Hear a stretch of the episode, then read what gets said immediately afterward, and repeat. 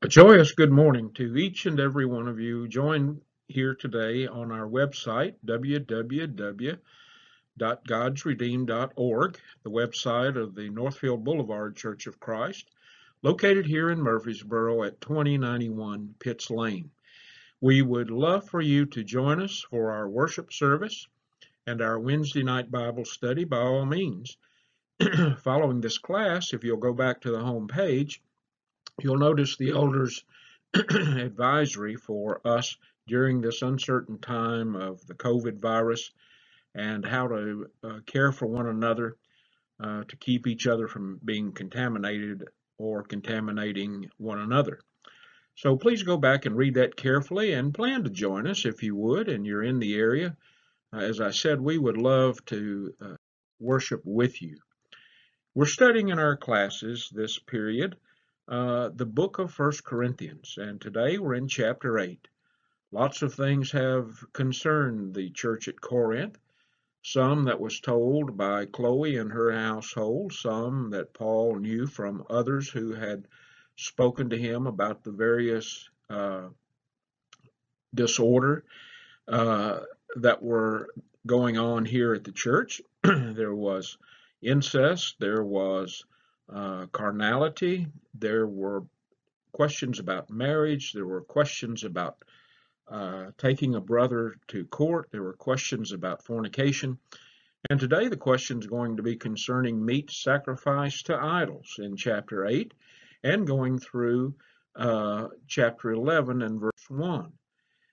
This was a very difficult thing for some Christians in Corinth to understand and things of different uh, appeals uh, to weaker Christians are not always understood, and sometimes we can provide a stumbling block if knowingly we do something before a weaker Christian that may cause him to either violate his conscience or simply uh, fall away because of maybe his distress or his discouragement at something that we have uh, done.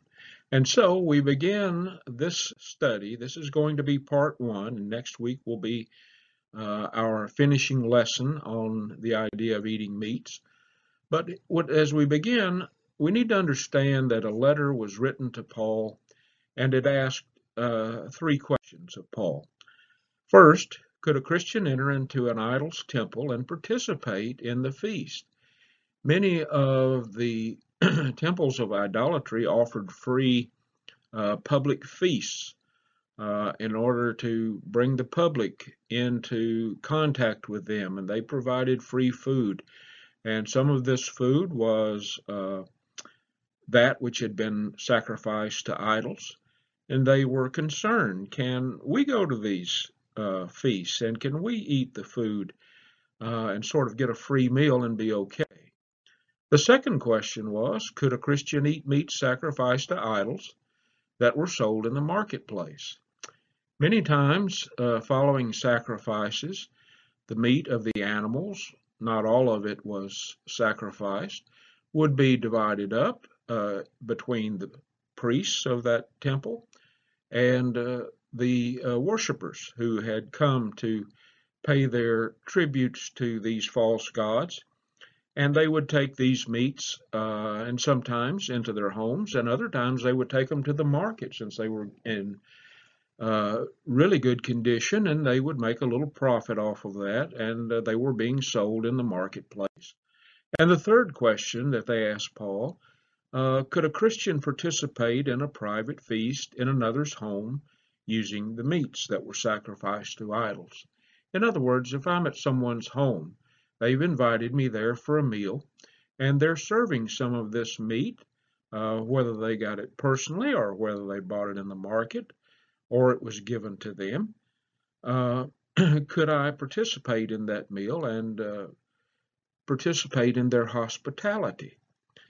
These were important questions, and I think you have to imagine uh, in this city that we've talked about before, where uh, carnality and worldliness uh, was rampant, and they had a, a, background, many of the uh, Christians in Corinth had a background growing up in idolatry, and they were probably uh, concerned that they continued to do these things, but was it okay? And so as we as we look at these questions, we're going to be uh, studying uh, chapters 8 through 11 and verse 1. And this is uh, the area that Paul uses in his letter to them to address these three questions. And we might break it down as follows. First of all, uh, again, they're found in 8 1 through 11 1. The problems related to eating meats, which we're going to talk about today in chapter 8, verse 1 through 13. The apostle's decision to waive his rights in chapter 9, verses 1 through 23. The peril of the strong brother as opposed to the weaker brother, how that simply knowing right from wrong does not always work when it's not uh, wrapped in love. And so simply being strong in the faith and knowing what's right and what's wrong is not always everything that we need to know and to put into action. And finally, uh, in chapter 10, and going through the end of that and, and uh, the first verse of chapter 11, we're going to look at Paul's final uh, statement of principles. And we think of this section, uh, this block of material, uh, as being related to meat sacrifice with idols. And to do that, we have to understand what was entailed in these sacrifices.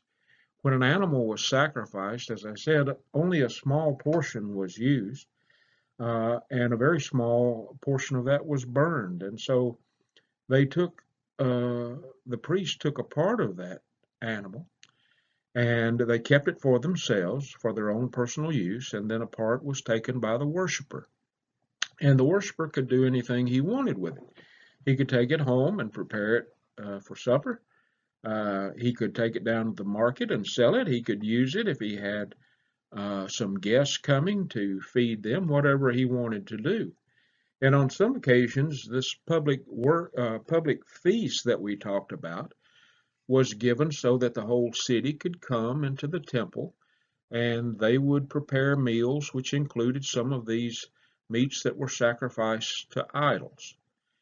And not every sacrifice was attended uh, by the public, and not every uh, period of sacrifice had a feast. But when the sacrificed animal was divided, the priest used what was his, and the worshiper used what was part of theirs, and they did what they wanted to.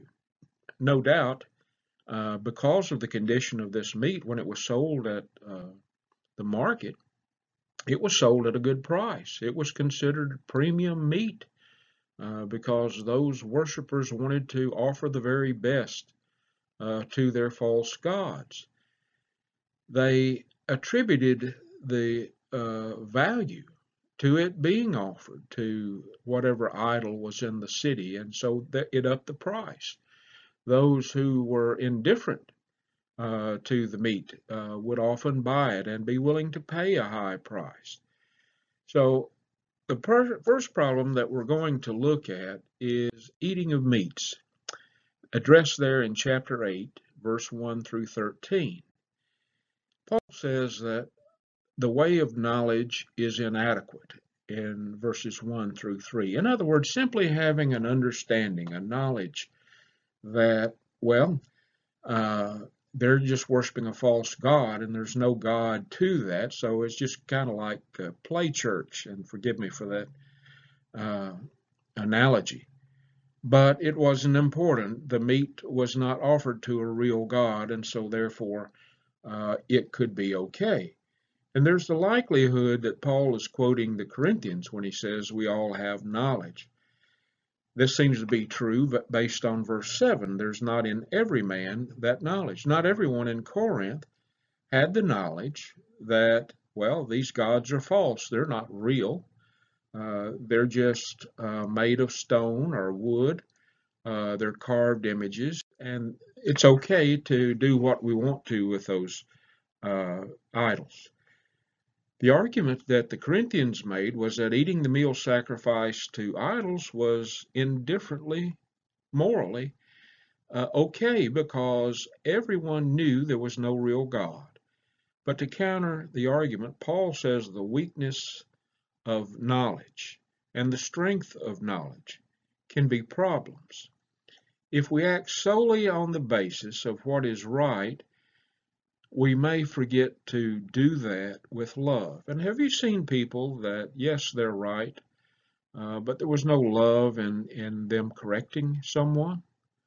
Does it bring to mind our Savior, Jesus Christ? Did the Pharisees and the Sadducees uh, bring their so-called knowledge and yet had no love? Well, uh, in chapter 8 and verse 1, one who's like this, one who depends on his knowledge, may have this superior attitude that, that is caused by his knowledge, and he's arrogant or he's puffed up. And we need to look at that closely. Acting solely on the basis of what we know may cause him to forget that his brother, his weaker brother, hasn't attained the knowledge that he has. And he may cause that weaker brother to violate his conscience and lose his soul. So a person needs to act not just on the basis of what I know according to Scripture, but love needs to accompany it. Love edifies, verse uh, chapter 8 and verse 1. And Paul reminds the Corinthians in, in uh, the next verse that they may not know what they think they know. You ever known someone like that who thinks he knows a lot, but yet not really as much as he thinks he does? Sometimes we as Christians who have been Christians for a good while, we rest on the knowledge that we've gained in classes like this or uh, from the pulpit or our study or our uh, ability to minister the word in our neighborhoods and elsewhere. But sometimes we're quick to correct and not quick to ensure that we're correcting with love. And this is what some of the Corinthians were probably doing. and as such, they were causing the weaker brother to fall. The man who arrogantly thinks he doesn't know what he ought to know doesn't remember what Jesus said in Matthew, the 22nd chapter, and verse 39. He said, The greatest commandment Besides, love the Lord your God with all your heart and with all your mind, with all your soul, is to love your neighbor as yourself, and that includes your brother especially. He's going to know that he can't act solely on the basis of his knowledge, but also has to consider the needs of his neighbor or his younger brother. And the man who acts on the basis of love will consider the needs of his neighbor or his brother. The one who truly loves God and loves his neighbor will be known of God. But there is one God, not these gods that they were worshiping there in the temples, and there were several temples located in the church or in the city of Corinth. And Paul states this principle, this monotheistic principle emphatically. There is but one God. An idol is nothing. Therefore, yes, you're right. There is no God in reality who's re represented by an idol. As has been said time and time again, these are uh, wooden images, stone, maybe some precious metals, but they can't see, they can't hear, they can't talk, they can't change anything in your life other than to dig you deeper and deeper uh, towards the second death. But in reality, there is only one God. Deuteronomy 6 4. Hear, O Israel, the Lord our God is one God. And so it's not polytheism that is true. It's not henotheism, and that's the concept of there being many gods, but all are submissive to one superior God. Uh, to some extent, the Nor uh, Mormons believe this. And although the world recognizes many lords and gods, there's no reality in that fact. There's no fact to it. The one God is the Father, Jehovah, who created all things, Paul says in verse 6. And he says, We are in him, we in him. This last phrase, we in him, means we Christians have been created for his purpose. Those of us who love him, those of us who believe in him, and therefore those of us who bear fruit We've been created for his purpose. In fact, all mankind has been created for that. Some refuse to, and some reject that idea. But this phrase, we in him, means that as we love him and as we do his will, we are for his goodness and pleasure. The one Lord is distinct from the one God with reference to person, but not with reference to essence. Or as we've been studying on Wednesday night concerning the Godhead, uh, they're distinct from each other as persons, the Father, the Son, and the Holy Spirit, but they all have the same characteristics. They all have the same purpose. They all have the same heart. Now, if you and I were to stand next together, we're different. Uh, I may wear reading glasses. You may have contacts. My hair may be uh, graying, you, you may have fire red hair, but we all have the image of humans, don't we? We have arms and legs and feet, and we can talk and hear. But Jesus is the agent by whom all things were created and the Savior through whom we're created to the Father, we by Him. Look at what John 1 and verse 3 says. All things were made through him, and without him was not anything made that was made. Hebrews, the third chapter. He is, beginning in verse 3, he is the radiance of the glory of God and the exact imprint of his nature, and he upholds the universe by the word of his power. After making purification for sins, he sat down at the right hand of the majesty on high. Pardon me. So Paul says in our third point that the limitations imposed because some are, are weaker Christians is a limitation that is part of our love, that we limit ourselves sometimes on what we're free to partake in. Not all the Christians completely understood that idolatry had no object uh, reality, that there was no God behind what was worshiped. They'd been brought up that way, many of them, worshiping these idols and eating meat sacrificed to idols. And they did so in the past. Some of them still do. And their weak, uh, their consciences were weak and defiled in verse 7. Listen to what Paul says. However, not all possess this knowledge, but some, through former association with idols, eat food as really offered to an idol and their conscience, being weak, is defiled. Paul said there's nothing inherently sinful in eating meats that have been sacrificed to an idol. But in verse 8 he says, But meat commendeth us not to God, for neither if we eat are we the better, neither if we don't eat are we the worse. Pardon me.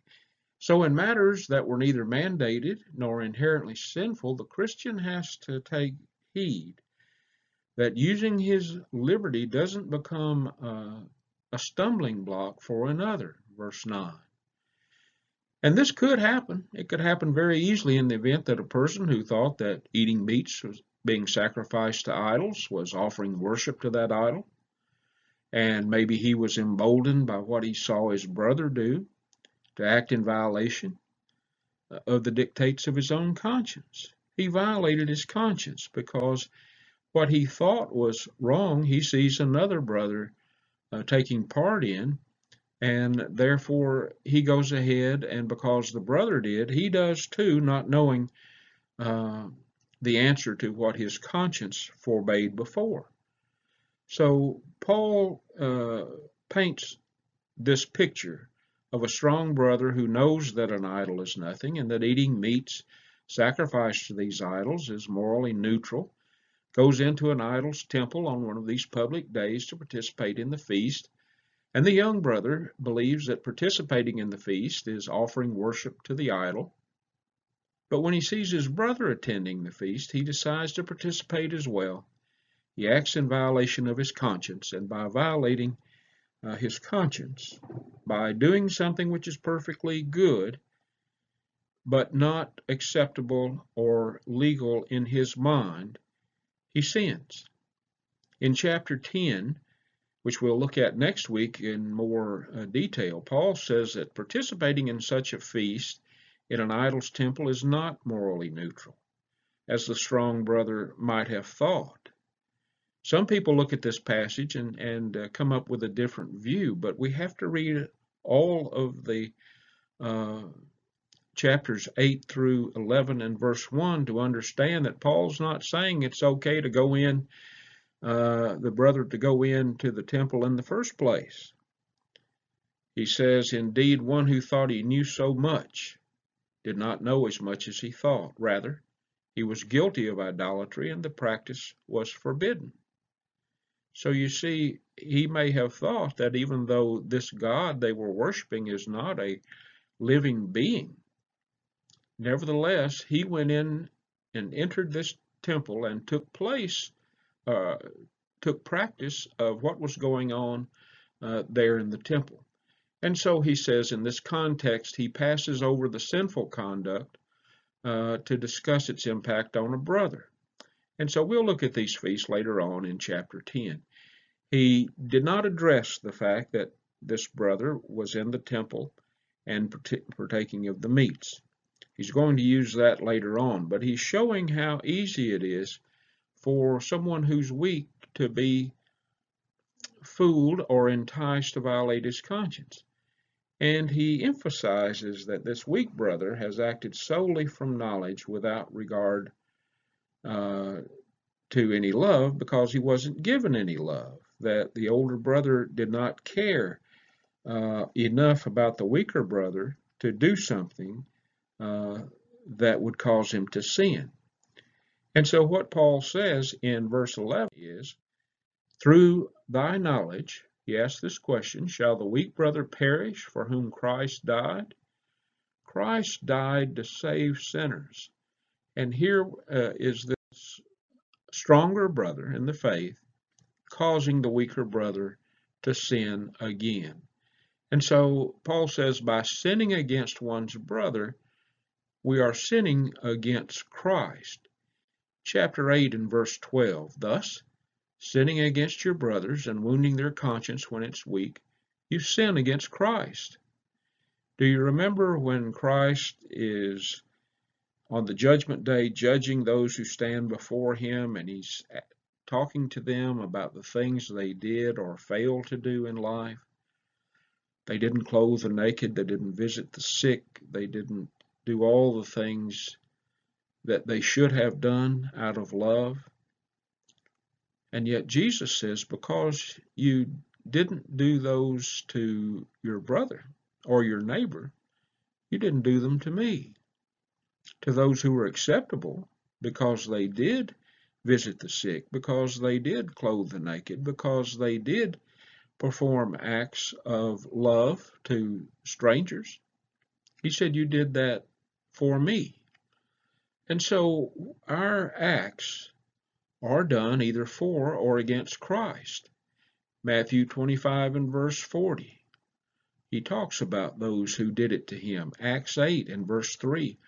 Saul was ravaging the church and entering house after house. He dragged off men and women and committed them to prison. Then over in the very next chapter, chapter 9, beginning in verse 4, he fell to the ground. He heard a voice saying, Saul, Saul, why are you persecuting me? And he said, Who are you, Lord?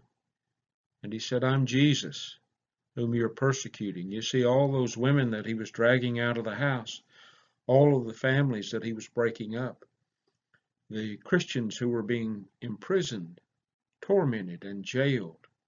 Jesus said, Paul, you're doing that against me.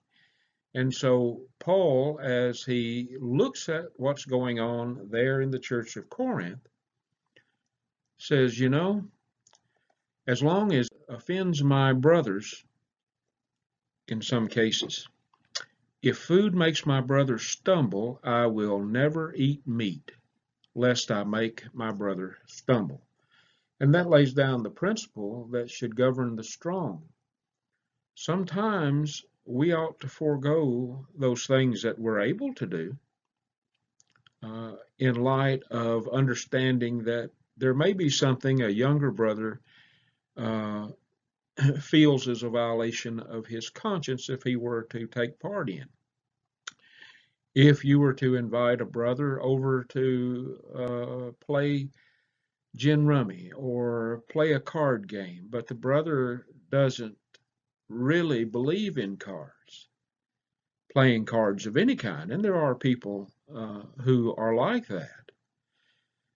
And you say, well, you know, we're going to be here, and brother so and so will be here, and brother so and so will be here, and we all enjoy playing a game of cards. You ought to come over, we'll teach you how, and we'll show you that there's no gambling going on. Well, you might entice that brother uh, since uh, the other brethren are there to come and play cards, though he doesn't believe in that. And so Paul said this idea of meat, whether it has been offered to idols or not, if the brother knows that I'm offering some meat, I'm not going to serve that that's been offered to idols. It's a wonderful point, but it's something that I don't think we think about all the time because many people uh, harbor these things that they've grown up with, that uh, their conscience forbids them to do, that in their minds are uh, not the Christian thing to do. And you can probably think of others uh, playing instrumental music uh, for hymns in the home. Uh, other things that cause friction. You, we can be just as guilty of uh, murdering their relationship, so to speak, as Jesus taught in his Sermon on the Mount, uh, as anything else. But we need to be careful, and those things that are questionable that we invite our brethren to, we need to be mindful of the weaker brethren. And those things that we participate in, we need to be careful about talking about those things that some people object to, whether it be uh, going to the movie house, whether it be eating uh, pork, whether it be uh, anything that people, uh, if they were to do, violates their conscience. Paul says we need to forego it. We need to just not do that until with love, we bring the brother to a proper understanding. And so we're going to stop here today. We're going to look at the idea of eating meats uh, offered to idols next week with relationship uh, to what chapters 9 and 10 have to say. So if you haven't read those, be sure and read them. God willing, we'll uh, take up there next week and continue our study. In the meantime, if you have questions, please uh, note them here on the uh, website and I will be sure to get them. You can email us or you can, if you're on Facebook, you can add uh, your questions or comments either in a private message or at the end in the comment section. We're awful glad you came by today and I hope this has been an encouragement to you as we continue our study of Paul and the Church of Corinth. Until next week, we'll see you then.